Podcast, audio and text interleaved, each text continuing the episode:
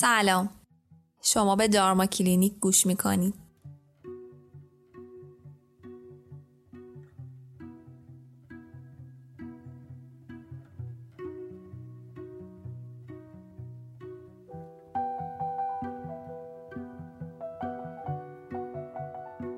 این اپیزود صحبت علی با آرمان همتیان کارشناس ارشد تربیت بدنی مربی حرفه‌ای بدنسازی قهرمان شنا و محقق در این زمین است.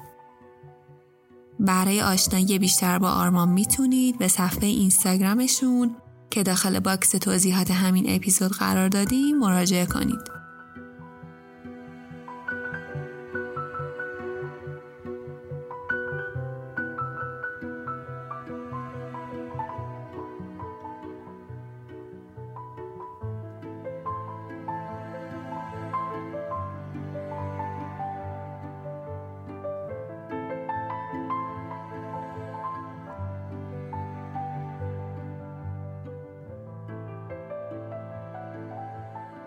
در این اپیزود ما می‌خوایم راجع به کاهش وزن، چربی سوزی و تناسب اندام صحبت کنیم.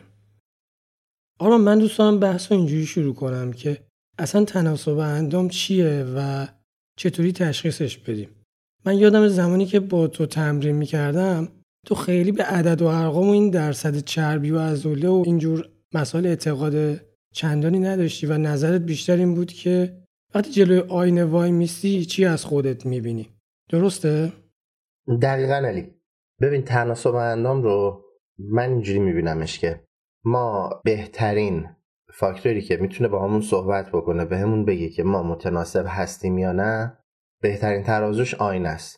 در واقع آینه به ما میگه که از نظر خودمون مطابق سلیقه خودمون و تشخیص خودمون و نظر خودمون آیا ما وضعیت مناسب فیزیکی داریم یا نه؟ حالا این جدای از اون بحث سلامتی و اون چیزی است که بعضیا خب ممکنه که تو سلیقه‌شون یه مقداری در واقع نکاتی باشه که اونا با سلامتیشون کمی فاصله داشته باشه. بعضی دوست دارن خیلی بیش از اندازه لاغر باشن بعضیا به کسایی که واقعا یه مقدار اضافه وزن هم دارن که خوب نیست میگن نه این مشکلی نداره. ولی به صورت کلی اگه بخوای نگاه بکنی بهترین ترازوش همون آین است. عدد و رقما اونا یه چارت خوبی میشه براشون پیدا کرد که بیای افراد تو اونا دسته بندی بکنی. اصلا اصولا دسته بندی خیلی از در واقع فاکتورها رو همون عدد و رقم هست. ولی اگه بخوایم به صورت آمیانه بهش نگاه کنیم یعنی بخوایم همه رو درگیر نکنیم که شما باید برید اون عددا رو پیدا کنید بعد حتما به اون اعداد برسید. مثلا به یک درصد چربی مشخصی باید حتما برسید. اگر نخوایم همه رو تو اون قالب بذاریم میگم بهترین چیزی که می‌تونیم براش انتخاب بکنیم همون آینه است چیزی که دقیقا روبرو خودمون رو با همون صحبت می‌کنیم. بسیار عالی. نظرت راجع به چیزایی مثل BMR و BMI چیه؟ یه توضیح راجبشون بدیم و اینکه چقدر میشه روش حساب باز کرد. یعنی ما آیا می‌تونیم بر اساس BMI مون بگیم که ما الان اضافه وزن داریم یا نه؟ و اگر اضافه وزن داریم چیکار باید بکنیم؟ چون برای خود من خیلی کار نمی‌کنه. یعنی من هر وقت که بی مای خودم می‌گرفتم همیشه کاهش وزن داشتم. در صورتی که وقتی جلو آینه وای میستادم می‌گفتم نه من باید یکم وزن کم کنم اگه خاطرت باشه. درسته. ببین آی توی شاخصاییه که شاخص توده بدنیه در واقع. همونجوری که خودت گفتی خیلی وقتا خیلی از افراد دوست ندارن اگر اون شاخص عددیشون به دست میاد مثلا هر عددی در میاد این شاخص عددی بالا و بعد یه مقداری از توده بدنیشون کم بشه یا برعکس شاخص توده بدنیشون کمه باید اضافه بشه یا باید وزنشون اضافه کنن یا به عضلاتشون اضافه بکنن. خیلی با این عدده کنار نمیان. ولی در واقع این یک شاخصیه که میاد نسبت قد و وزن رو در نظر می‌گیره و میگه شما با این قدی که دارید باید یک در واقع وزنی مثلا داشته باشید که اون درسته. اما مشکل اونجایی توی BMI شروع میشه که خیلی وقتا ورزشکارا می‌بینی که BMI شون یه جوریه که باید بهشون بگی اگر بخوایم فقط BMI رو در واقع در نظر بگیریم باید بهش بگی خب شما الان باید بری مقدار از عضلاتت هم از دست بدی که در واقع تو اون چارت قرار بگیری. واسه همین این چارت هم این خیلی دیگه از جدول و عددهای دیگه ای که در مورد تناسب اندام میان با همون صحبت می‌کنن ضعف و ایرادای خودشو داره. اما برای افراد غیر ورزشکار می‌تونه یک فاکتوری باشه. نمیگم الزامان هست ولی می‌تونه یک فاکتوری باشه که بخوان ببینن آیا تو شرایط نرمال قرار دارن یا نه. صرفا همین یعنی یک شرایط نرمال میاد در نظر می‌گیره. درسته. حالا کسی هم که دوست دارن بی ام آیشون رو محاسبه کنن ما یه لینک هایی می‌ذاریم توی توضیحات. خودشون برن با اطلاعاتی که میدن. یه محاسباتی انجام میده و بهشون میگه. محاسبه کردنش هم کار سختی نیست یه فرمول داره ولی اگه کسی بخواد انواع اقسام اپلیکیشن ها و وبسایت ها هستن که این کار رو انجام میدن. خب بریم سراغ این که ما برای کاهش وزن اصلا از کجا شروع کنیم؟ ما الان متوجه شدیم که اضافه وزن داریم. حالا از این لحاظ که خودمون رو توی آینه دیدیم و می‌خوایم وزن کم کنیم یا اینکه بی بالاست یا درصد چربی و عضلمون رو گرفتیم و متوجه شدیم که باید تغییرش بدیم. حالا الان وقتی که ما تصمیم گرفتیم می‌خوایم وزن کم کنیم. از همین لحظه که تصمیم گرفتیم ما باید چه کاری انجام بدیم؟ معمولا چیزی که به ذهن هر کسی می‌رسه تغییر توی دو تا چیزه. فعالیت فیزیکی یا ورزش کردن که جلسه قبل راجبش صحبت زیاد کردیم و تغییر اون رژیم غذایی یا دایت. معمولا کسی که می‌خواد شروع کنه میاد میگه خب کالری این کالری اوت. کالری ورودی و کالری خروجی. معمولا با این شروع میشه که آقا ما هرچی کالری کمتری بگیریم و کالری بیشتری مصرف کنیم وزنمون کاهش پیدا می‌کنه.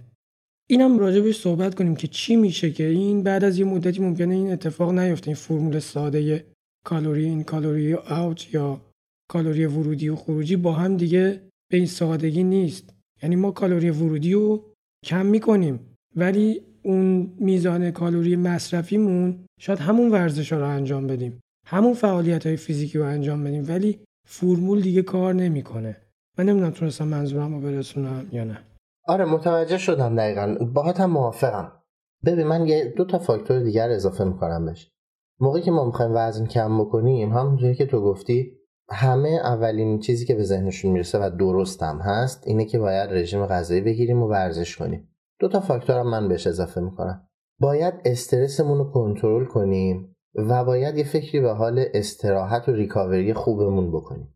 بدنی که تحت استرس شدید باشه و استراحت و ریکاوری خوبی نداشته باشه در واقع نمی‌تونه کاهش وزن درستی رو هم داشته باشه. یعنی توی مسیر حتما حتما یه جاهایی در واقع متوقف خواهد شد. راجع به کالری ورودی و کالری خروجی. ببین این در واقع دورنما و کلی ترین فاکتوریه که میشه راجع به کاهش وزن یا هر رژیم غذایی یا هر lifestyle ی آورد اما من می‌خوام یه چیزی بگم. ببین برای اینکه ما کاهش وزن درستی داشته باشیم اصلا می‌خوام از این پرانتز کاهش وزنم بیارمش بیرون که بچههایی که می‌خوان افزایش وزنم داشته باشن این دقیقا فرموله به دردشون بخوره. ما اگر بخوایم تغییر وزن داشته باشیم با این کلام میگم تغییر وزن داشته باشیم باید رژیم غذایی رو انتخاب کنیم. از بین این همه رژیم های غذایی مختلفی که هست اصلا تعدادش واقعا دیگه انقدر زیاد شده و انقدر مدل های مختلفی میشه رژیم گرفت اصلا نیازی نیست اسم ببریم. همه ی عالمش رو بلدن ولی به حال از تمام این رژیم ها باید یه دونه از این رژیم ها رو ورداره که به سبک زندگیش نزدیک تره یک. دو اینکه باید بتونه اون رژیم رو بیاره بکنه داخل سبک زندگیش یعنی به عنوان بخشی از lifestyle ش بیاره بذاره کنار خودش. طوری که اینو دیگه نخواد از خودش جدا کنه. بگه آقا من می‌تونم یک سال دو سال سه سال پنج سال این رژیم غذایی رو داشته باشم و در واقع دیگه اسمش رژیم غذایی نیست. این در واقع میشه lifestyle غذایی من در واقع میشه مدل غذا خوردن من. بعد اونجا تازه می‌تونیم وارد این بشیم که حالا اینجا با کالریش باید چیکار کرد. در مورد استرس و استراحت هم همینطور. ما باید حتما حتما یه فکری به حال کنترل استرسمون داشته باشیم. افرادی که استرسشون بالاست نه می‌تونن وزن خوبی بگیرن و نه می‌تونن وزن خوبی رو از دست بدن. پس چه کاهش وزن می‌خوایم داشته باشیم؟ چه افزایش وزن؟ با سطح استرس بالا واقعیتش اینه که بهش نمی‌رسیم. نه اینکه کنتر می‌رسیم. ممکن اصلا اینجا متوقف شیم و مجبور شیم. هم فعالیت ورزشیمون. و هم اون رژیم غذاییمون رو رها کنیم. چون خود فعالیت ورزشی در واقع یه استرسیه به بدنمون یه استرسیه به عضلاتمون به سیستم عصبیمون. حالا این استرس استرسیه که نتیجه مفیدی خواهد داشت. ولی اگه قرار باشه که ما به صورت مداوم بدنمون رو تحت فشار بذاریم پاسخ خوبی ازش نمی‌گیریم. قسمت بعدی استراحته. بدنی که خوب استراحت نکنه و مغزی که نخوابه همونطوری که جلسه پیش هم گفتیم با هم دیگه طبیعتا سیگنال های خوبی رو تولید نخواهد کرد و اون عضلات هم سیگنال های خوبی رو نخواهند گرفت و الاخر. اما در مورد کالری ببین من با کالری شماری نمیگم موافق نیستم یا کار خوبی نیست و اینا. اتفاقا کالری شماری یکی از دقیق ترین و بهترین روش که میشه در واقع باهاش وارد یک رژیم غذایی شد. هر نوع رژیمی فرق نمی‌کنه. اینی که فقط داریم تو اون رژیم کالریمون رو میشماریم. اما مسئله اینجاست که کالری شماری کار بسیار سختیه. به خاطر اینکه ما باید بتونیم به فرض مثال روزی که استراحت می‌کنیم کالری خروجی و ورودیمون رو دقیق بشمریم روزی که تمرین داریم همین رو روزی که فعالیت کاریمون بیشتر از حد در واقع عادی هست اون روز کالریمون رو جدا بشماریم و این کالری شماری اگر بخواد به صورت دقیق انجام بشه تقریبا میشه گفت یک نیاز روزانه است برای کالری ورودی و خروجی. ممکنه کالری ورودی رو بشه راحت تر شمرد ولی واقعا توی بحث کالری خروجی کار خیلی سختیه. در نتیجه خیلی از کسایی که خیلی از متخصصایی که و خیلی از افرادی که توی بحثای تغذیه ورود می‌کنن کالری شماری نمی‌کنن. و در واقع میان چیکار می‌کنن؟ در واقع میان یک رژیم غذایی رو یا یک استایل غذا خوردن رو به فرد ورزشکار یا کسی که کمبود وزن داره بهش پیشنهاد میدن که اون رو به سمت هدف خودش پیش خواهد برد و نه صرفا اون کالری شماریه. خیلی ممنون آرمان. من برای یکم برم سراغ مسائل دقیق تر این سوالا رو می‌پرسم. من فکر می‌کنم اون جمله که گفتی برای هر کسی یه چیزی کار می‌کنه و lifestyle و سبک زندگی هر فرد متفاوته خیلی مهمه. من شخصا intermittent fasting و رژیم های غذایی خیلی کم کربوهیدرات مثل رژیم غذایی اتکینز که اینا کلا تمرکزشون رو پروتئین بالاتر و چربیه و از اونور کربوهیدرات ها رو حذف می‌کنن. این برای من خیلی خوب کار می‌کنه. یعنی صبحاشو من معمولا صبحانه رو حذف می‌کنم صبح رو فستینگ می‌کنم بعدش هم سعی می‌کنم رژیم غذاییم خیلی کم کالری باشه. کم کالری که نیست در حقیقت کم کربوهیدرات و با این روش من وزنم رو ثابت نگه میدارم. احساس خوبی هم تو روز دارم. یعنی من اصلا نمی‌خوام وزن کم کنم. ولی با این دایت با این رژیم غذایی کلا من احساس بهتری دارم. احساس سبکتری دارم.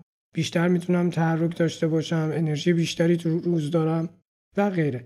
ولی همین رژیم ممکنه باعث مریض شدن و عوارض زیادی برای یه فرد دیگه باشه. البته من خودم اینا رو شخصی سازی می‌کنم. با کمک حالا یه مربی یا تحقیقاتی که کردم یا اینکه به بدن خودم رجوع کردم و گفتم خب این برای من بعد از این همه سال با ورزشایی که می‌کنم با lifestyle و سبک زندگی که دارم این match ه. برای کسی که تازه می‌خواد شروع کنه اضافه وزن داره و نمی‌دونه از کجا شروع کنه یه ورزشی هم انتخاب کرده مثل والیبال، فوتبال یا باشگاه بدنسازی. برای اون ما باید از کجا شروع کنیم دقیقا همین الان؟ خب ببین برای کسی که تازه شروع کرده و در واقع می‌خواد کاهش وزن داشته باشه اولین چیزی که نیازه اینه که من فرمولی رو میگم که فرد خودش بتونه تا حدی کارش رو انجام بده. اولین چیزی که نیازه اینه که یه دونه دفترچه دستش باشه و حداقل به مدت یک هفته و حد اکثر به مدت دو هفته. از صبح تا شب هر وعده و میان وعده و حالا اسنک یا هر چیز دیگه ای که داره تو روز می‌خوره رو یادداشت بکنه. از صبح که پا میشه الان تو مثلا برنامه غذایی خودت رو مثال زدی. از صبح که بیدار میشه میگه آقا من از صبح با یه قهوه شروع می‌کنم بعد مثلا یه دونه صبحانه مثلا یه توست با پنیر همینطوری میره پایین تا کجا؟ تا آخرین وعده ای که توی شب مصرف می‌کنه و تمام. بعد از یکی دو هفته که اینا رو یادداشت کرد خودش متوجه میشه که آیا من رژیمی دارم که بنای اون بر میان وعده های زیاده یا رژیمی دارم که بنای اون بر وعده های بزرگتر و تعداد وعده های کمتره؟ اونی که میان وعده هاش بیشتر طبیعتا یعنی وعده های بیشتری رو در روز غذا می‌خوره. یا وعده های بیشتری رو در روز کلا داره مصرف می‌کنه. خب میره به سمت در واقع رژیم هایی که پر وعده ترن و اون افرادی که میان نگاه می‌کنن میگن نه آقا من دارم مثلا تو روز کلا دو وعده غذا می‌خورم. شرایط کاریم اینطوریه که به صبحانه اصلا نمی‌رسم ساعت مثلا چهار نهار می‌خورم ساعت یازده میام خونه شام می‌خورم میخوابم دوباره فرداش همینطور. حالا بینش هم ممکنه یه موقعی اگه گرسنم بشه مثلا یه بیسکویتی چیزی بخورم. مثال می‌زنم. اینم میره سمت یه مدل رژیمی در واقع اون یادنامه غذایی که گفتم نوشتنش کمک می‌کنه به اینکه ما بدونیم باید چه تیپ رژیمی رو انتخاب بکنیم. اما fasting ketogenic آتکینز یا نمی‌دونم paleo مدیترانه‌ای کانادایی و الی آخر. ببین من اینطوری تقسیم بندیشون می‌کنم. رژیم هایی که توشون شما می‌تونید کربوهیدرات مصرف بکنید. حالا X مقدار هرچی متناسب وزن تو شرایطی که داری. رژیم هایی که کربوهیدرات میان توشون کم میشن یا به نحوی حذف میشن. چیزی که خیلی مرسوم الان همه شنیدن همون رژیم کتوژنیک کتو دایت یا رژیم های بر پایه چربیه. ببین نکته ای که بسیار مهمه. ما راجع به همه این رژیم ها بدونیم اینه که هیچ کدوم از این رژیم ها کار نخواهند کرد مگر آنکه اینجا دوباره برمیگردیم اون بحث کالریه انرژی خروجی ما بیشتر از اون چیزی باشه که ما ورودی داریم. همین. صرفا همینه. یعنی اگر ما در کالری محدود نباشیم نه ketogenic کار می‌کنه نه paleo کار می‌کنه نه مدیترانه کار می‌کنه نه carb cycling کار می‌کنه هیچ کدوم از این رژیما کار نخواهند کرد. چون همچنان ورودی بالاتر از خروجیه. پس کلید در واقع همه این رژیم ها محدودیت کالریه ما باید کالریمون محدود بشه. حالا بعضی از این رژیم ها میان. این محدودیت کالری رو از کربوهیدرات در واقع اعمال می‌کنن. بعضیشون میان از چربی اعمال می‌کنن و الاخر اما کاری که بهتر انجام بشه واقعیت اینه که سیستم هورمونی بدن ما خیلی سازگاری طولانی مدتی با مصرف کربوهیدرات زیاد نداره. ببین کلماتش خیلی مهمه ها. سیستم هورمونی ما هماهنگی زیادی رو با مصرف کربوهیدرات زیاد به صورت طولانی مدت نداره. یعنی ما نمی‌تونیم در واقع lifestyle غذا خوردن سنتی ایرانی رو به صورت طولانی مدت داشته باشیم و سالم هم باشیم. یعنی چی؟ یعنی اینکه ما صبح مقدار زیادی نون مصرف کنیم همین هست دیگه سر سفرهشون همیشه یه حجم زیادی نون مصرف می‌کنن ظهر حتما برنج می‌خوریم ما ایرانیا و خیلی ها هستن که شبا هم تا برنج و شام تازه شام گرمم نخورن در واقع اون وعده هاشون سیرشون نمی‌کنه پر نمیشه بماند که وسطش حتما خب باید میوه بخوریم میوه زیاد هم باید بخوریم چون میوه خوبه. بعد به حال وسط روز هم آدم گشنش میشه یه چای بیسکویتی شیرکاکا و بیسکویتی می‌خوره و الاخر اینا با سیستم هورمونی ما خیلی سازگار نیستن. حالا کسی که می‌خواد کاهش وزن داشته باشه بهترین کاری که می‌تونه بکنه اینه که ورود بکنه به بحث غذا خوردنش از حذف نمیگم محدود کردن از حذف شکر و قند و هر نوع شیرینی که داره مصرف می‌کنه. خب اینجا سوال پیش میاد که الان من اگه برم هش قند و شیرینی و شکری که مصرف می‌کنم و حذف بکنم که تو روز سردرد می‌گیرم قندم میفته بعضی میگن ما قش می‌کنیم از حال میرم اینا. این کار نباید به صورت ناگهانی انجام بشه. مثلا کسی که روزی 5 تا قوطی نوشابه می‌خوره کسی که روزی نصف جعبه شیرینی می‌خوره این کارو می‌کنیم خیلیامون یا خیلی میوه داریم می‌خوریم یا هر روز یه بیسکویتی شیرینی کوچیکی سر میز کارمون همراه با چای و اون قهوهمون داریم مصرف می‌کنیم اینا رو نمی‌تونیم به صورت ناگهانی و به قول معروف جهادی و قطعش بکنیم. خب از فردا من اینو نمی‌خورم. صحبت کردیم. این lifestyle. lifestyle رو نمیشه به صورت ناگهانی تغییر داد.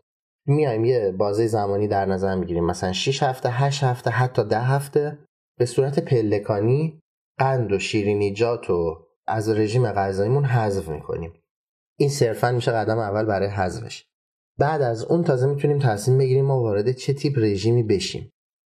راجع به fasting می‌خوام یه چیزی بگم که اسمش آوردی. به fasting میشه روزه داری ما یه روزه داری در واقع مذهبی داریم که ماها باهاش آشناییم که همون روزهداریه که یه ساعت مشخصی بین اذان صبح تا اذان مغرب داره و آب هم نمی‌تونیم توش مصرف کنیم این روزهداری در واقع شاید برای همون time ی که در واقع مطرح شده خیلی مفید بوده ولی امروز این روزهداری که روزهداری خشکه در واقع نمی‌تونه موثر باشه. این حرف رو دارم می‌زنم که جواب در واقع اون یک ماه رو هم بدم که بعضیا میگن ما تو طول سال یک ماه روزه می‌گیریم و می‌تونیم باهاش وزنمون رو کم بکنیم. این در واقع جوابش اینه که خیر این اتفاق نخواهد افتاد.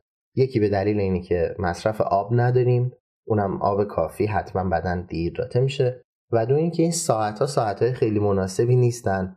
و سه اینکه ما بحث اون دو وعده ای که در واقع به عنوان وعده اول و دوم یا سحری و افطار میخوریمش اون دو وعده که درست طراحی نشده. اون طراحی نشدهش هم مقصر در واقع یا مسئولش خودمون هستیم نه اون سیستمی که داره پیشنهادش میده. در نتیجه باید بیایم اول سراغ فستینگ یا روزهداری که ساعتهای مشخص و ثابتی رو داره. یک.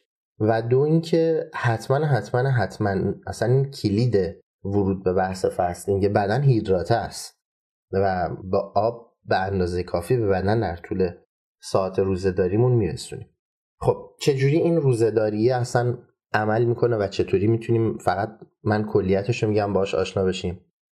ما یه ساعتی از روز رو مثلا دوازده ساعت مثلا 14 ساعت 16 ساعت این عدده که دارم میگم عدده که به صورت در واقع روتین مطرح شده. دوازده دوازده 14 ده 16 8 که دیگه 16 8 سیکل مثلا خیلی پرطرفدارشه. 24 24 هم بعضیا می‌گیرن. حتی طولانی ترش رو هم من دیدم و شنیدم که بعضیا می‌گیرن. خودم هم که این رژیم رو گرفتم هیچ وقت دنبالش نرفتم. به هر حال منظور که خیلی محدودیت عددی توش نداریم توی ساعتاش. یه time رو در نظر می‌گیریم برای اون time روزهداریمون که بخشش هم طبیعتا خواب هستیم شبه. و یه تایمی هم در واقع پنجره غذا خوردن ما در طول روزه که فرض می‌کنیم 8 ساعته. این 8 ساعت تایمی که ما می‌گیریم برای غذا خوردنمون فرصتی برای گرفتن دو وعده است معمولا. دو تا وعده غذا می‌تونیم داشته باشیم که این دو وعده مهمه چطور کنترل بشن. بحث فستینگ که باز میشه در واقع دو وعده ای که کربوهیدرات پایین پروتئین و چربی بالا و یه مقداری سبزیجات داره که به عنوان فیبر رو در واقع کمک کننده جذب پروتئین اون به بدن اون هست در نظر میگیریمش. و ما بینش ما صرفا دمنوش و چای و آب و قهوه می‌تونیم مصرف بکنیم و باید هم در واقع من بحث قهوه رو ندارم ولی حتما باید در واقع آب به بدنمون به اندازه کافی برسه. این یه کلیتی از اون فستینگه. مرسی ازت آرمان من فکر می‌کنم یکم توی بحث intermittent fasting بمونیم. من از همین کلمه intermittent fasting استفاده می‌کنم به خاطر اینکه کلمه فارسی میشه روزهداری متناوب. یکم من با اون روزهداری همپوشانی داره. من همین کلمه intermittent fasting رو ادامه میدم و ازش استفاده می‌کنم. من شخصا دارم اینو 8 سال استفاده می‌کنم تقریبا و نمیگم همیشه انجامش میدم. نه روزایی بوده که میریم صبحانه می‌خوریم با دوستامون. دوست دارم این کار انجام بدم و یه روزایی هم مثلا روی مودش نیستم انجامش نمیدم. ولی یه بخشی از زندگی من شده و برای من خیلی کار می‌کنه. یعنی من وقتی صبحانه نمی‌خورم و فقط با یه قهوه یا یه دمنوش و میزان کافی آب تا ساعت دوازده یک ظهر هستم خیلی انرژی بیشتری دارم تا اینکه یه چیزی صبح می‌خورم بعد میرم کارم انجام میدم. حالا اینکه ورزشتم در حین این fasting انجام بدی یا نه رو اینو باید تو توضیح بدی برامون. که من آیا ورزشمو بهتر بذارم تو همین time ی که fasting می‌کنم یا نه. بعد از اینکه غذا خوردم بذارمش برای بعد از اون. حالا بعضی هستن مثل خواهر خودم مریم. صبحانش باید حتما سر جاش باشه. یعنی میگه من صبحانه نخورم از در خونه نمی‌تونم برم بیرون. و خب برای اون فستینگ کردن می‌تونه بره برای شب. یعنی خیلی ها میگن ما شاممون رو حذف می‌کنیم. صبحانه اونها رو داریم ولی از ساعت چهار و پنج بعد از ظهر دیگه هیچی نمی‌خوریم تا فردا صبحش که صبحانه رو بخوریم. من این هم امتحان کردم. برای یه مدت. فکر یکی دو ماه امتحانش کردم ولی دیدم سختمه. ترجیح میدم صبحانه رو حذف کنم. و توی روز خیلی انرژی بیشتری داشته باشم تا اینکه شامم رو حذف کنم. نکته اینه که حالا ما درست داریم توی پنجره مشخصی غذامون رو می‌خوریم ولی اونم باید همون نکته که تو گفتی که کالری ورودی و خروجی باز در نظر داشته باشیم. یه نفر میگه خیلی خب من این فستینگ رو انجام میدم ولی خب پرخوری می‌کنم. کاری که ما دیدیم توی روزداری ماه رمزون اتفاق میفته یعنی شما یه ساعت مشخصی روزداری می‌کنی ولی از اون ورش میشینی زولبیا بامیه و چیزهای دیگه می‌خوری و پرخوری انجام میدی. اینم باید در نظر بگیرین که اون fasting باید در کنار یه محدودیت کالری و رژیم غذایی مشخصی قرار بگیره. درست آرمان خب خیلی نکته خوبی اشاره کردی. ببین اصلا می‌خوام حالا برگردم یه خورده از یه دیدی دیگه ای به این سوالت نگاه کنم. ببین اصلا ایده روزداری متناوب ایده fasting متناوب ایده fasting اصلا بگم. اصلا ایده fasting از همینجا شروع شد که خیلی ها نمی‌تونستن کالریشون رو تو روز محدود کنن. وقتی بهش می‌گفتی که خب شما آقا یا خانم ایکس این شیش وعده رو در روز داری و این وعده ها کوچیک کوچیکه نمی‌تونست مدیریتش بکنه. یا برای سخت بود یا از نظر تهیه این غذاها امکان پذیر نبود و الاخر. ایده کلا از اینجا اومد که ما چطور بتونیم در واقع کالری رو به نحوی مدیریت بکنیم که توی وعده ها در واقع بتونیم طور این وعده ها رو حذف یا مدیریت بکنیم که دوباره با همون محدودیت کالری اصلی که کلید کاهش وزنمون بود برسیم. ایده از همینجا شروع میشه که ما توی fasting هم باید محدودیت کالری رو در نظر بگیریم. اما یه خوبی که fasting داره اینه که بعضی وقتا پنجره غذا خوردن ما کوچیکه. مثلا اگر ما یک fasting 24 داشته باشیم 20 ساعت رو fast باشیم 4 ساعت فرصت غذا خوردن داشته باشیم یک تک وعده می‌تونیم داشته باشیم. طبیعتا یک فرد بعد از اینکه 20 ساعت غذا نخورده نمی‌تونه اصلا به اندازه اون 20 ساعتی که غذا نخورده توی یک وعده ورودی داشته باشه. حتی اگر بخواد این کار رو بکنه. یعنی حتی اگر شروع بکنه مقداری زیادی هم شیرینی و نمی‌دونم کربوهیدرات و اینا رو وارد بدنش کنه که کلا غلطه ولی دارم مثال می‌زنم. این کارو بکنه بازم کالری ورودیش نمی‌رسه به پای اینکه در طول روز وعده هاشو داشت. در نتیجه کلا ایده fasting از محدودیت کالریه. اما سوالی که خیلیا پرسیدن از من موقعی که بهشون fasting رو پیشنهاد دادم این بوده که اصلا چرا من وقتی می‌تونم یه رژیمی داشته باشم که توش 5 تا 6 تا وعده بخورم چرا باید برم سراغ fasting. به مهمه که ما fasting رو بشناسیم و بدونیم که روزهداری یا fasting چه فوایدی برامون داره و از اون طرف می‌تونه چه در واقع مشکلاتی رو در ما درمان بکنه یا بهتر بگم حالا چه ناهنجاریایی رو تو ما اصلاح بکنه. فستینگ با کاهش مقدار ترشح انسولین در قدم اول به بدن ما به شدت کمک خواهد کرد تا بدن یک فرصتی داشته باشه برای اینکه قند خون رو پایین نگه داره و ما انقدر توی بدنمون انسولین ترشح نشه. ببین وقتی ما یه وعده صبحانه داریم صبحانه که کربوهیدراتش بالاست برگشتم به همون وضعیتی که استاندارد اکثریت ما. یه insulin spike یا یک فوران انسولینی ما معمولا توی time صبحمون داریم. نون و پنیر و چای شیرین داریم مصرف می‌کنیم. یک میان وعده ای داریم که احتمالا چای بیسکویت کیک یا هر چیز دیگه است. یک مرتبه دیگه. یه دونه تو نهار داریم. این یه دونه ای که میگم منظورم یک ترشح شدید انسولینیه. دوباره یه دونه میان وعده داریم که حالا نشستیم نمی‌دونم یه دسری یه شیرینی کوچیکی بستنی چیزی داریم مصرف می‌کنیم. و همینطور تا شام. اگه بشماریم می‌بینیم پنج یا شیش مرتبه ما مصرف کربوهیدرات و شیرینی داشتیم که این پنج شیش بار ترشح شدید انسولین رو توی بدن ما داشته. در نتیجه ما صرفا اینجا با فستینگ دنبال کاهش وزن نیستیم. ما دنبال سلامتی هستیم. موقعی که انسولین توی بدن کمه یعنی انسولین بر اثر مصرف قند که ما انجامش نمیدیم. انسولینی که دیگه الان حضور نداره. چرا؟ به خاطر اینکه کربوهیدرات نخوردیم به خاطر اینکه قند نخوردیم. چون وعده ای نداشتیم. اتفاقی که اینجا میفته اینه که در واقع کبد فرصت این رو پیدا می‌کنه که IGF-1 که هورمون شبه انسولینه رو ترشح بکنه که بسیار بسیار برای بدن ما مفیده. یعنی ما باید به کبدمون این فرصت رو بدیم که بتونه آیجفان تولید کنه. ما باید در واقع به بدنمون این فرصت رو بدیم که در قیاب انسولین هورمون رشد بیشتری رو بر اثر گرسنگی که داریم توی ساعتهایی به بدنمون میدیم ترشح بکنه. این هورمون رشد بسیار بسیار مفیده. مفیدیش بر اینه که خیلی از بافت ها خیلی از در واقع اندام آسیب دیده رو می‌تونه یه مقداری ترمیم بکنه. می‌تونه به چربی سوزیمون کمک بکنه. خیلی خواص زیادی داره. خیلی فایده های زیادی می‌تونه به ما برسونه. در نتیجه بحث فستینگ یه بحث صرفا کاهش وزن نیست. بحث سلامتی ماه. و این مسئله که می‌تونیم ما ازش استفاده بکنیم به یک بالانس هورمونی خوب برسیم و به یه حال خوبی برسیم. اون چیزی که تو داری در مورد خودت مثال می‌زنی هم کاملا درسته. یعنی مثال تو و مریم.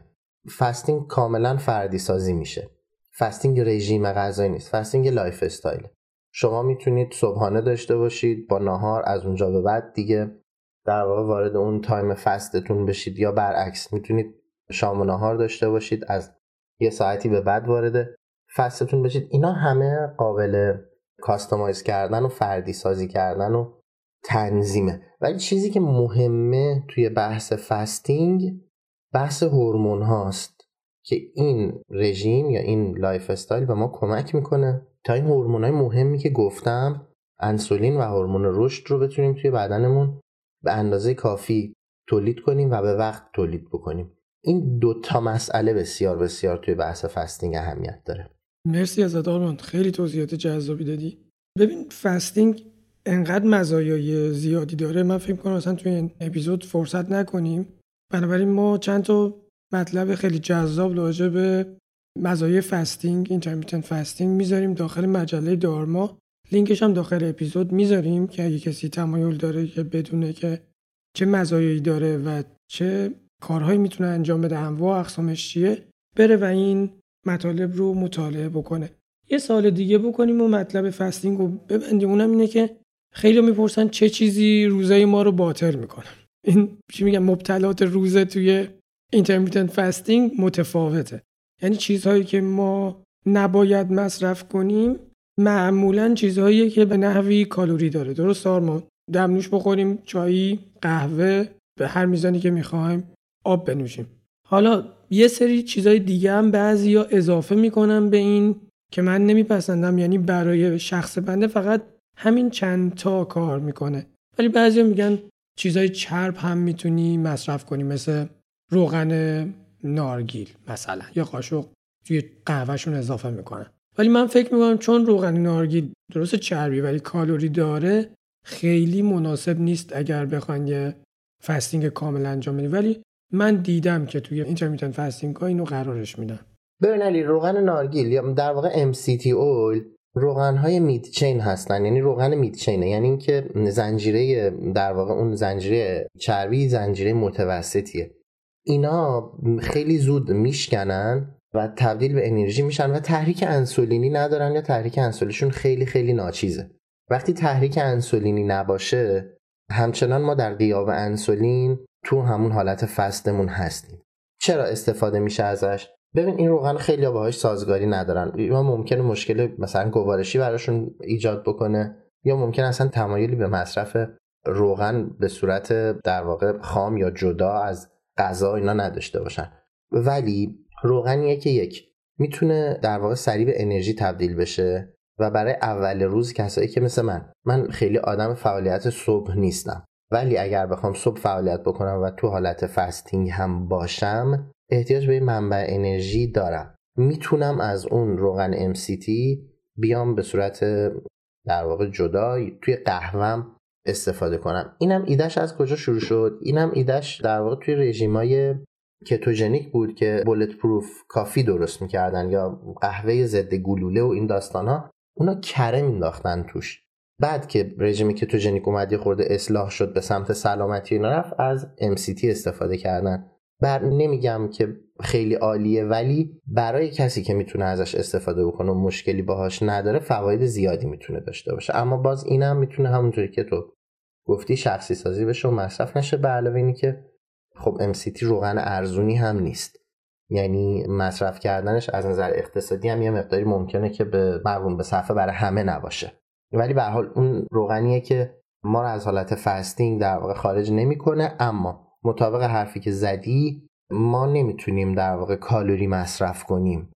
حالا ممکنه که بعضیا بیان بگن که ما میریم دنبال شیرینی ها یا قندای مصنوعی و این قصه ها که در واقع اونا هم توی time fasting نمی‌تونن مصرف بشن به جز xylitol و stevia.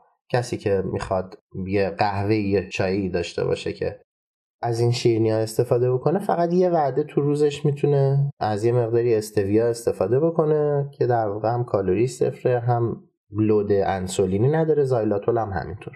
ولی بقیه مواد غذایی و هرچی حتی اون مواد قندی در واقع مصنوعی ما رو از اون حالت fasting یا تو حالتی که تو اگر باشیم خارج خواهند کرد. ممنون ازت. ما یه توضیح هم راجع به رژیم غذایی کم کربوهیدرات بدیم. حالا خیلی نمی‌خوام قید و بند اسم ها باشم بگم اتکینز یا ketogenic یا هر چیز دیگه ای. اگه میشه راجع به این دوتا رژیم غذایی هم یه توضیح بهمون بده و اگه رژیم های مشابهی وجود داره و اگر ما می‌تونیم برای خودمون شخصی سازیش بکنیم و در کنار فستینگمون قرارش بدیم برای اینکه زودتر کاهش وزن داشته باشیم یا نه اصلا به هدف کاهش وزن نباشه.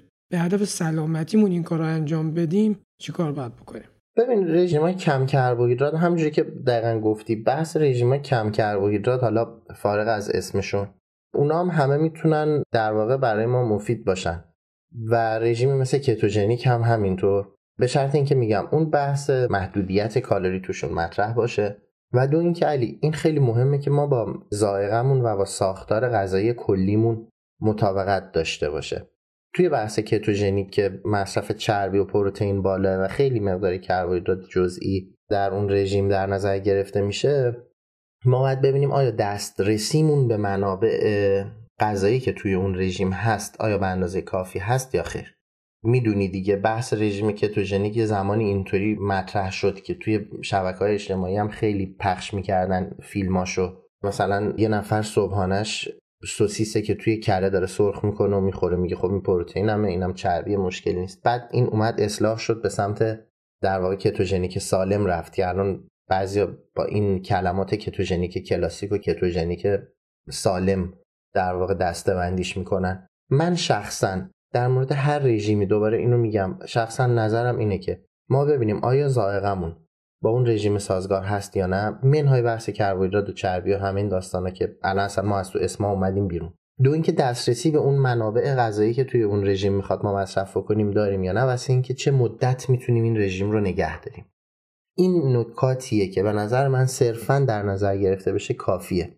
بیشتر از این اگر بخوایم بریم باید بریم وارد جزئیات در واقع اون رژیم بشیم و ببینیم که حالا اینجا قدم به قدم باید با کربوهیدراتمون چیکار کنیم اینجا قدم به قدم باید با چربیمون چیکار کنیم؟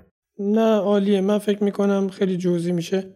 به نظر من حالا تا الان راجع به فستینگ صحبت کردیم راجع به کاهش کالری به هر نحوی. قطع قندهای حداقل مستقیم کاهش کالری به روشی که خودتون می‌دونیم و ما تمام این صحبت که می‌کنیم در بستر سبک زندگی سالمه. یعنی ما قبلا زیاد راجع به صحبت کردیم که آقا سبک زندگی سالم پر از انواع اقسام سبزیجات کربوهیدرات کمی داره. از کربوهیدرات های پیچیده باید استفاده بشه. اینا رو همه رو توی فصل قبل صحبت کردیم. حالا ازت می‌خوام یکم راجع به اینکه ما چه ورزش هایی بکنیم به هدف چربی سوزی و کاهش وزن. یعنی اگه ما بخوایم یکم به این فرایند سرعت بدیم آیا ما می‌تونیم سریع چربی سوزی بکنیم؟ کسایی که توی یک یا دو ماه یا مالا کم و بیش چربی زیادی رو از دست میدن وزن زیادی رو از دست میدن. چه معایبی داره چه مزایایی داره آیا زمانش اهمیت داره و چه جور ورزش هایی می‌تونه کمک بکنه به کاهش وزن و چربی سوزی؟ خیلی سوال خوبیه. این که ما توی چه زمانی می‌تونیم وزنمون رو کم بکنیم یا از دست بدیم؟ ببین عددی که اینجا دیگه یه خورده وارد عددا بشیم. ما به صورت سالم و استاندارد بیشتر از ماهی سه تا چهار کیلو نباید کاهش وزن داشته باشیم. یعنی این عدده عددیه که باید حتما حتما در نظر گرفته بشه. کسایی که در واقع میان با time خیلی کوتاهی کاهش وزنهای زیادی دارن اصولا خودشون رو توی ریسک های سلامتی مختلفی قرار میدن. در نتیجه بهترین در واقع عددی که میشه در نظر گرفت بین 500 تا یک کیلو در هر هفته است و نه بیشتر. مقدار کافی هم هست. اگر فرد مداومت داشته باشه توی تمرین و کاهش وزنش مسلما توی time خوبی هم به تناسب وزنی و اون عددی که می‌خواد برسه یا باید برسه خواهد رسید. اما نکته که توی کاهش وزن هست که روی ترازو ما می‌بینیم اینه که نمودار کاهش وزن به صورت یه چارت همیشه به سمت پایین نیست. این یه مسئله مهمیه که باید حتما حتما ذکر بشه. ما به فرض مثال از 100 کیلو وزنمون رو شروع می‌کنیم تا 96 کیلو میاریم پایین. بعد این 96 کیلو دوباره نمیاد 4 کیلو دیگه کم بشه 92 و همینطور به 88 این در واقع نمودار مستقیما به سمت پایین بره. ما تا 96 که اومدیم پایین ممکنه برگردیم رو 97 و 500 دوباره یه پله دیگه بریم پایین. بریم مثلا تا 89 دوباره تا 91 بریم بالا و دوباره بریم پایین تا مثلا 87 در نهایت دو تا نقطه اولو که نگاه می‌کنیم می‌بینیم ما از 100 شروع کردیم الان مثلا رسیدیم به 87 و این وسط هم یه مقداری تلورانس وزنی داشتیم که باید داشته باشیم. این از این. بحث دیگه اینه که با ورزشمون باید چی کار بکنیم؟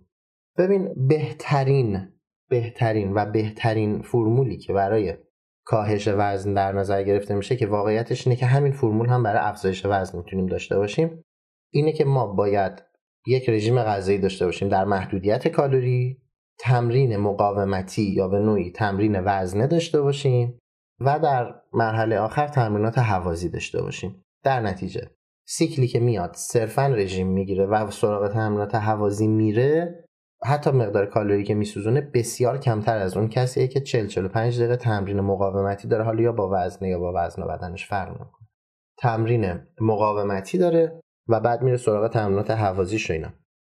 در نتیجه فرمول اینه یک رژیم غذایی یک lifestyle غذایی صحیح تمرینات مقاومتی تمرینات هوازی این خروجیش میشه کاهش وزن صحیح.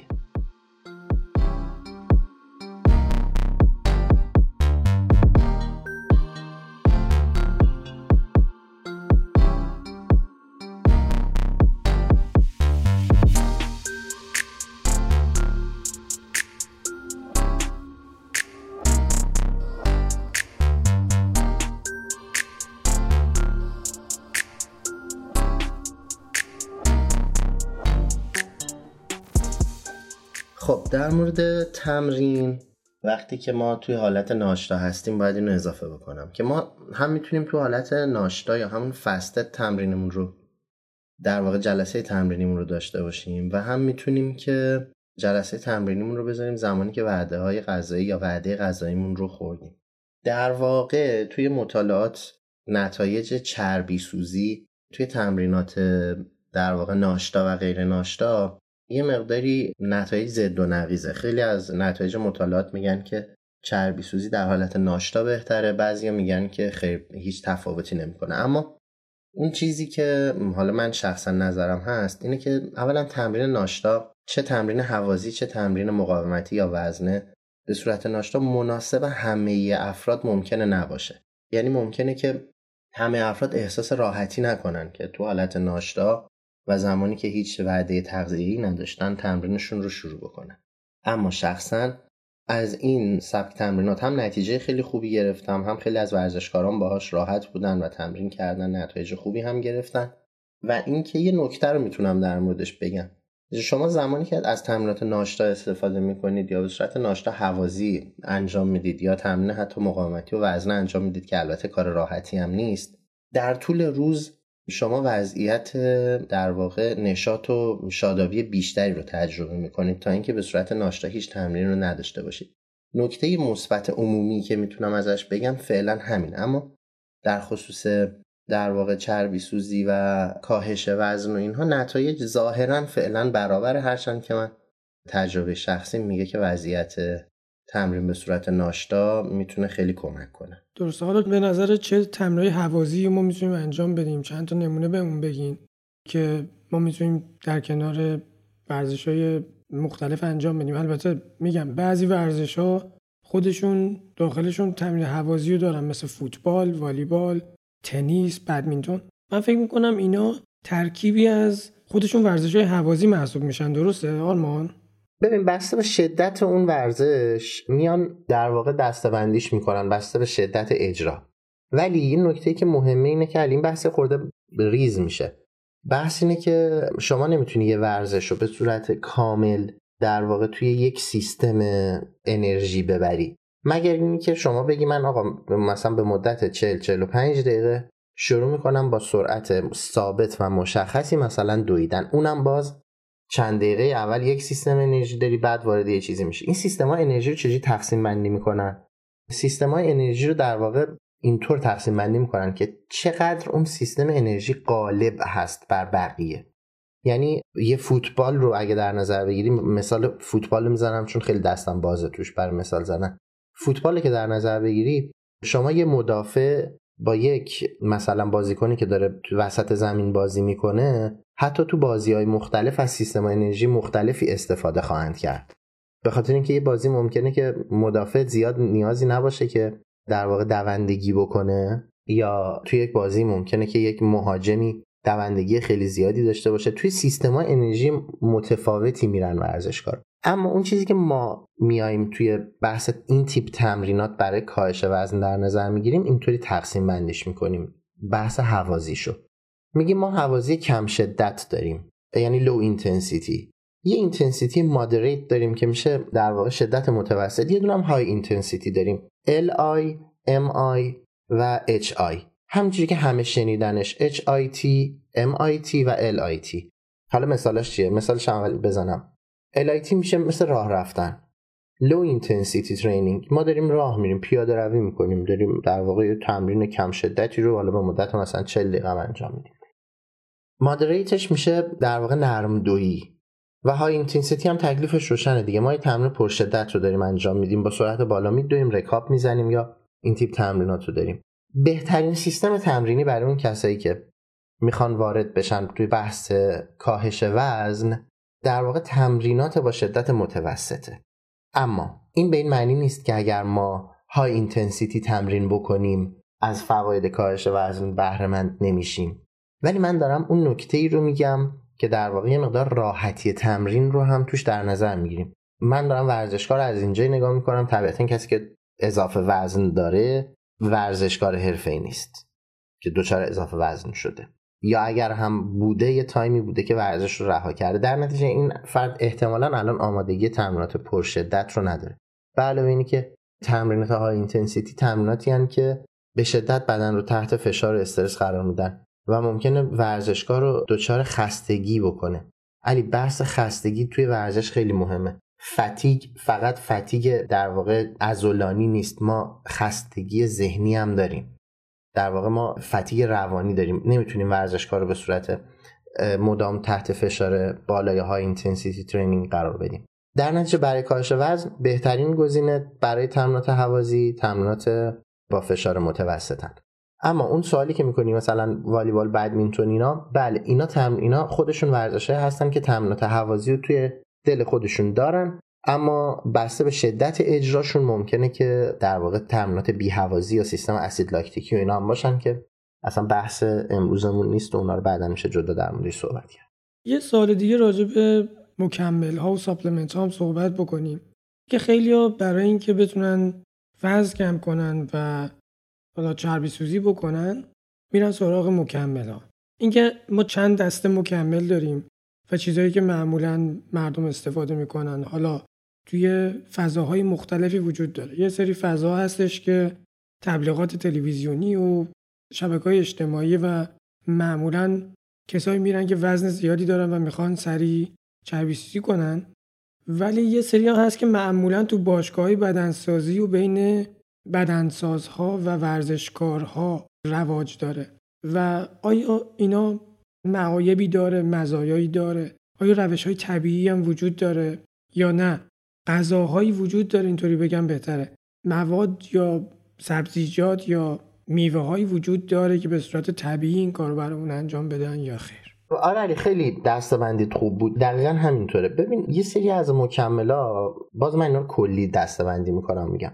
یه سری از مکمل هست مثل دمنوشای لاغری که به صورت خیلی گسترده تو بیلبورد و تبلیغات تلویزیونی و این داستان ها مطرح میشن که در واقع میان ادعا می‌کنن شرکت های سازنده اینها که ما بر اساس مثلا چند تا گیاه اومدیم دمنوش رو درست کردیم که به کاهش وزن شما کمک بکنیم. به صورت فردی می‌خوام به اینا نگاه کنم. به خودی خود این دمنوشات دوباره هیچ کاری نخواهند کرد. مادامی که ما در کالری در واقع محدود شده قرار نداریم. بعد اونجا چی کار می‌کنه؟ کالری محدودمونه که در واقع داره کار می‌کنه. ممکنه که مصرف یک مکمل گیاهی هم یه مقدار کمی به ما کمک بکنه ولی این درصد انقدر ناچیزه که اگر ما اون دمنوش رو هم مصرف نکنیم طبیعتا در واقع اتفاقی در سیر کاهش وزن ما نمیفته دسته بعدی مکمله که در واقع بین ورزشکارا رواج داره چربی سوزایی هن که کمپانی های مختلف مکملی دارن تو دنیا تولید می‌کنن. اکثرا هم مورد تایید وزارت بهداشت کشور مختلف و در واقع سازمانایی که روی اینا نظارت دارن و مصرف کردن این مکمل ها با توجه حالا به دستبندیشون که اونا رو چند تاشو میگم می‌تونه بعضی مواقع برای افراد عوارضی داشته باشه.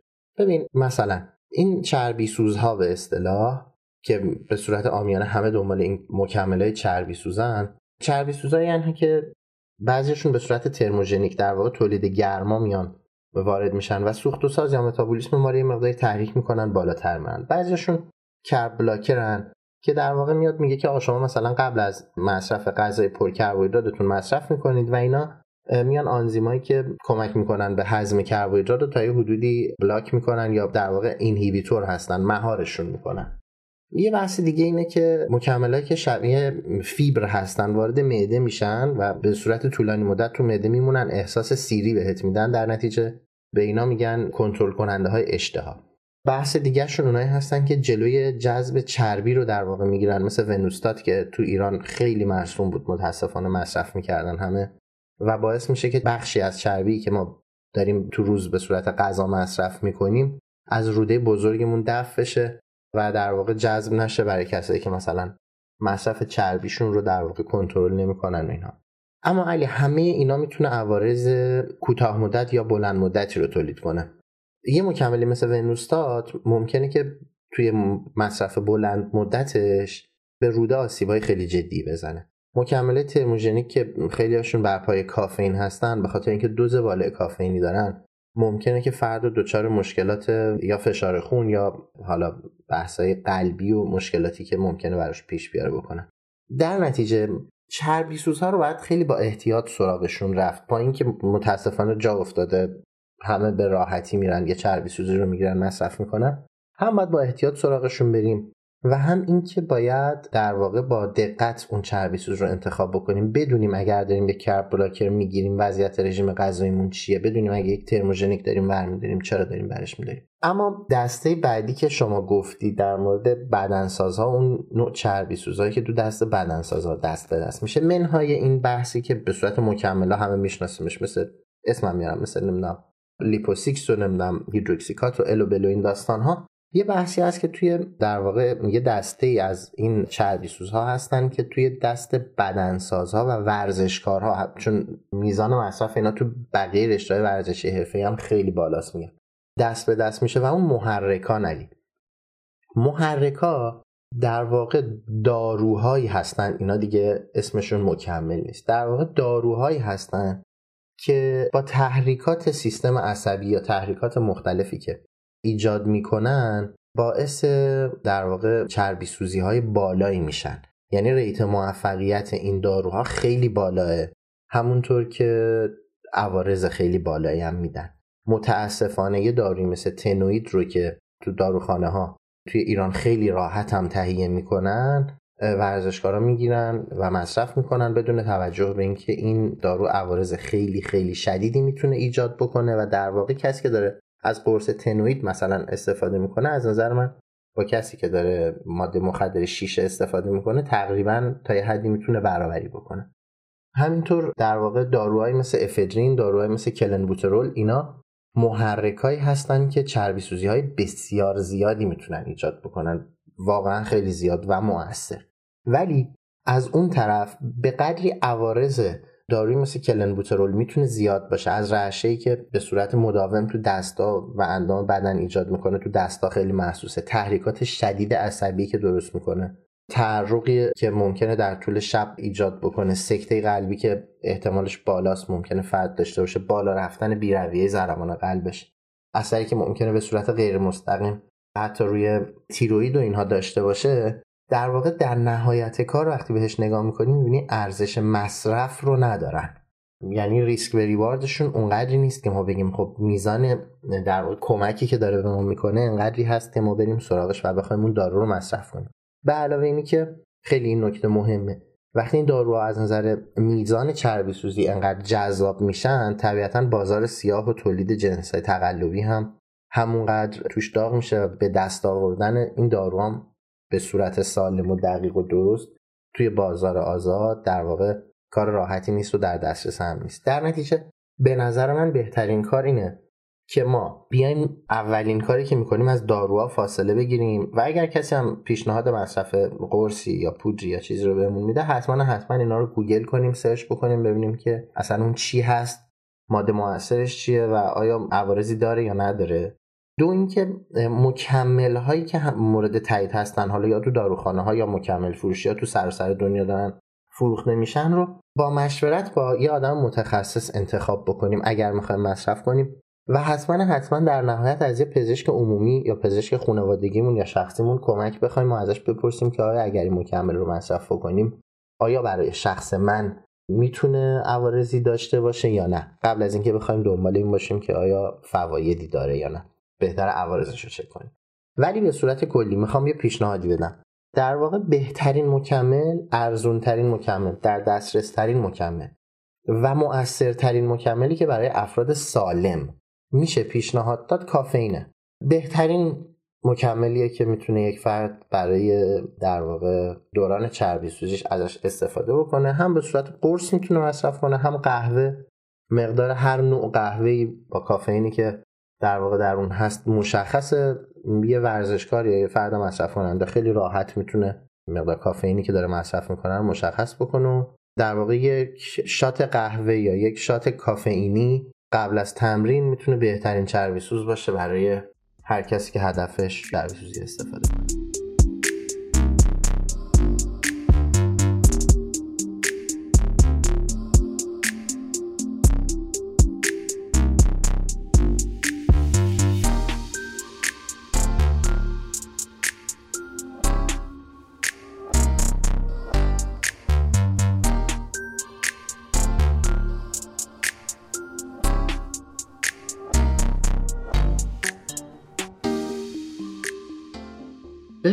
صورت کلی ما چیزی به اسم چربی سوزی موضعی یا مقطعی یا یک اندام خاصی از بدن نداریم.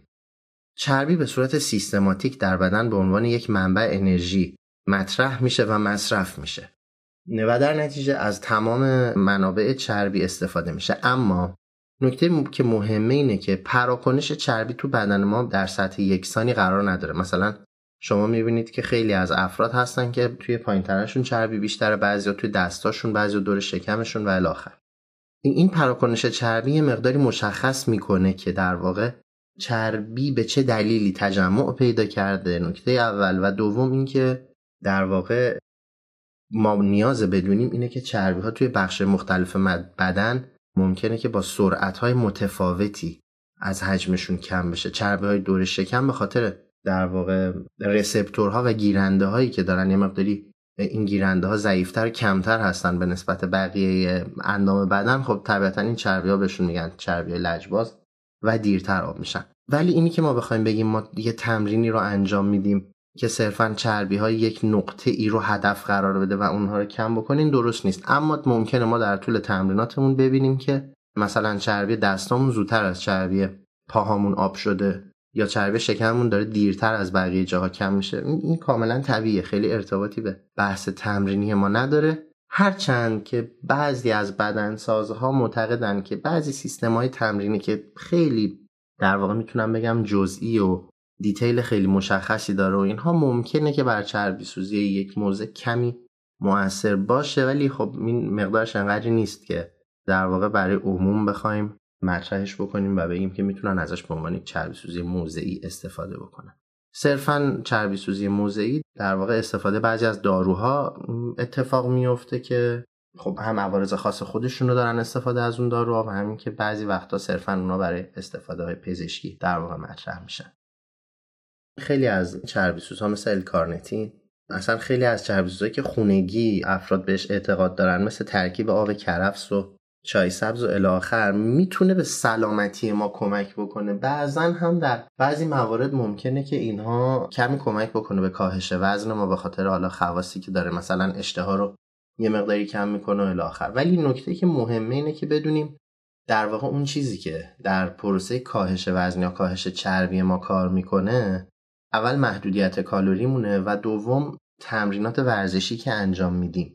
نه صرفا مکمل هایی که مصرف می‌کنیم. در مورد خاص الکارنتین الکارنتین به صورت طبیعی توی بدن تولید میشه و معمولا افرادی که کم بوده این اسید آمینه رو ندارن نیازی به مصرفش ندارن. و در چربی سوزی هم مطالعات میگه که تقریبا بی اثره. اما در بعضی از ورزش ها می‌تونه روی پرفورمنس یا عملکرد ورزشکار موثر باشه که خب این تقریبا بحث تخصصی میشه و بس توی این پیش میاد که ورزشکار رشته مشخصی داره. عملکردش اندازه گیری شده با فاکتورهای قابل اندازه گیری بعد اومدن حالا مکمل رو بهش دادن و دیدن یه درصدی ممکنه در بعضی مواقع روی عملکرد ورزشکار تاثیر بذاره. پس بهترین کاری که ما می‌تونیم بکنیم اینه که صرفا تمرکز بکنیم روی بحث تمرین روی بحث کنترل کالوریمون و در واقع روی همون مسیری که داریم طی می‌کنیم. آرمان من فکر می‌کنم ما باید یه بازنگری بکنیم و من فکر می‌کنم ما باید مجدد برگردیم به حرف جلسه قبلمون که تو گفتی ورزش کردن یه مسیره که باید ازش لذت ببریم. هدفی نداره. من فکر می‌کنم کاهش وزن هم بخشی از این مسیری که خودش اتفاق میفته نباید به شکل هدف بهش نگاه کرد. یعنی در مسیر سلامتی و در مسیر ورزش کردن و در مسیر سبک زندگی سالم تغذیه سالم و intermittent fasting یا هر چیز دیگه که انجام میدین باید به هدف این باشه که ما ازش لذت ببریم و کاهش وزنم توی خودش باشه.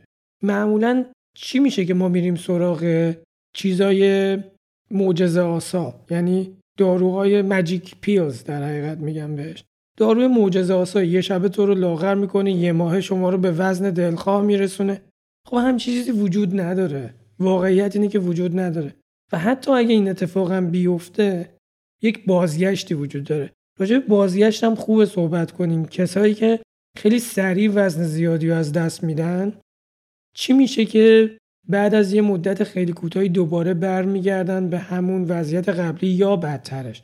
این خیلی جالبه و بهتره بهش یکم منطقی نگاه بکنیم و به جای اینکه خیلی دنبال این روش های زود بازده باشیم و جواب گرفتن سریع باشیم بهتره که سبک زندگیمون رو عوض کنیم و اجازه بدیم کاهش وزن توی خود این مسیر اتفاق بیفته. دقیقا همینطوری که میگی. اگر ما بخوایم در واقع خیلی نتیجه گرا باشیم توی این مسیر به زودی در واقع جا خواهیم زد و رهاش می‌کنیم. به خاطر اینکه پروسه کاهش وزن یه مسیر طولانی مدت و همیشگیه. حالا نمیگیم به صورت همیشگی فرد باید کاهش وزن داشته باشه. ولی کنترل وزن بهتر بگیم. کنترل وزنمون کنترل چربیمون. کنترل سلامتی علی در واقع اون چیزی که الان تو داری میگی در واقع اینه. کنترل سلامتی ما یک مسئله همیشگیه. ما نمی‌تونیم بگیم خب 6 ماه ورزش کردیم سه ماه ورزش کردیم الان به یک هدفی رسیدیم خب پس تموم شد دیگه رهاش کنم. صد درصد برمیگردیم به همون مسیر قبلیمون. در نتیجه اگر ما بیایم رژیمی بگیریم که مطابق lifestyle مون نیست یا نتونیم اون رو مطابق lifestyle خودمون شخصی سازیش بکنیم بله رهاش خواهیم کرد. چون بخشی از زندگی روزمره ما نشده. وقتی رهاش کنیم برمیگردیم به همون lifestyle قبلیمون. و خب طبیعیه. موقعی که ما یک سبک زندگی داریم که توی سبک زندگی ناسالمیه و این مدت کوتاهی فقط بخوایم در واقع اصلاحش بکنیم و بعد بهش برگردیم همه آن چیزی که ساختیم هم خراب خواهد شد. هیچ وقت نمیمونه. این یه قاعده یه توی طبیعت هست که خراب کردن همیشه خیلی راحت تر از ساختنه. این اتفاق میفته همونجوری که دقیقا گفتی بهترین کار اینه که ما به بحث سلامتیمون به عنوان یک بحث کلی و همیشگی توی lifestyle مون نگاه بکنیم. نه بحث مقطعی. صرفا چیزی که در مورد نتیجه من دارم میگم اینه که نتایج کوچیک مقطعی رو به عنوان جایزه هایی برای خودمون باید در نظر بگیریم که انگیزه ادامه دادنمون بشه. یعنی اون دو کیلویی که کم شده از وزنمون یا اون دو کیلویی که می‌خواستیم به وزنمون اضافه بشه رو وقتی رو ترازو می‌بینیم در واقع انگیزه ادامه دادن راهه. انگیزه بعد از استارت کار برای ما ایجاد میشه که بتونیم مسیر رو ادامه بدیم. از یه جای بعدم هر روز می‌تونیم خودمون رو تو آینه ببینیم و از تناسب انداممون لذت ببریم. این اون نتیجه که ما می‌تونیم به صورت روزانه ببینیمش و امیدوار و با انگیزه به ادامه مسیرمون در واقع کار ادامه بدیم. خیلی ممنونم آرمان. خیلی صحبت های خوبی کردیم و امیدوارم برای همه مفید باشه. من فکر کنم خیلی نکته های زیادی گفتیم برای این اپیزود کافیه. و در انتها من یکی دو تا از اپلیکیشن هایی که خودم استفاده کردم مخصوصا برای کسایی که می‌خوان کالوریاشون رو بشمرن چند تا اپلیکیشن هست که لیست همه غذاها رو داره. من ازشون استفاده کردم یعنی حتی غذای ایرانی هم توش پیدا میشه. سرچ می‌کنید می‌زنید. من نمی‌خوام بگم دقیقه ولی حدودی می‌تونید ببینید که یه بشقابی که خوردید چقدر کالری داشته. اینا رو تا یه مدت بزنید دستتون میاد. لازم نیست تا ابد ازش استفاده کنید. اگه یکی دو ماه از این اپلیکیشن ها استفاده کنید هم می‌تونید ورزش هایی که می‌کنید و توش بزنید هم غذایی که می‌خورید و هر چیزی که مصرف می‌کنید و داخلش بزنید می‌تونید متوجه بشید که حدودی چقدر کالری مصرف می‌کنید و چقدر کالری دریافت می‌کنید اینا رو براتون توی توضیحات می‌ذارم. مقالات مرتبط با intermittent fasting یا روزه متناوب رو هم براتون می‌گذاریم. آرمان ممنونم ازت. اگه نکته هست اضافه کن در انتهای اپیزود. نه حرفی نیست. خیلی ممنون از وقتی که گذاشتی. امیدوارم که مفید باشه. ممنونم ازت آرمان و امیدوارم که این اپیزود برای همه مفید باشه. مثل همه پادکست های دارما باز هم اسپانسر این اپیزود خود شما هستید که اونو با دوستاتون، دوروبریاتون و کسانی که دوستشون دارید به اشتراک می‌گذارید و آرامش رو به اونا هدیه می‌دید.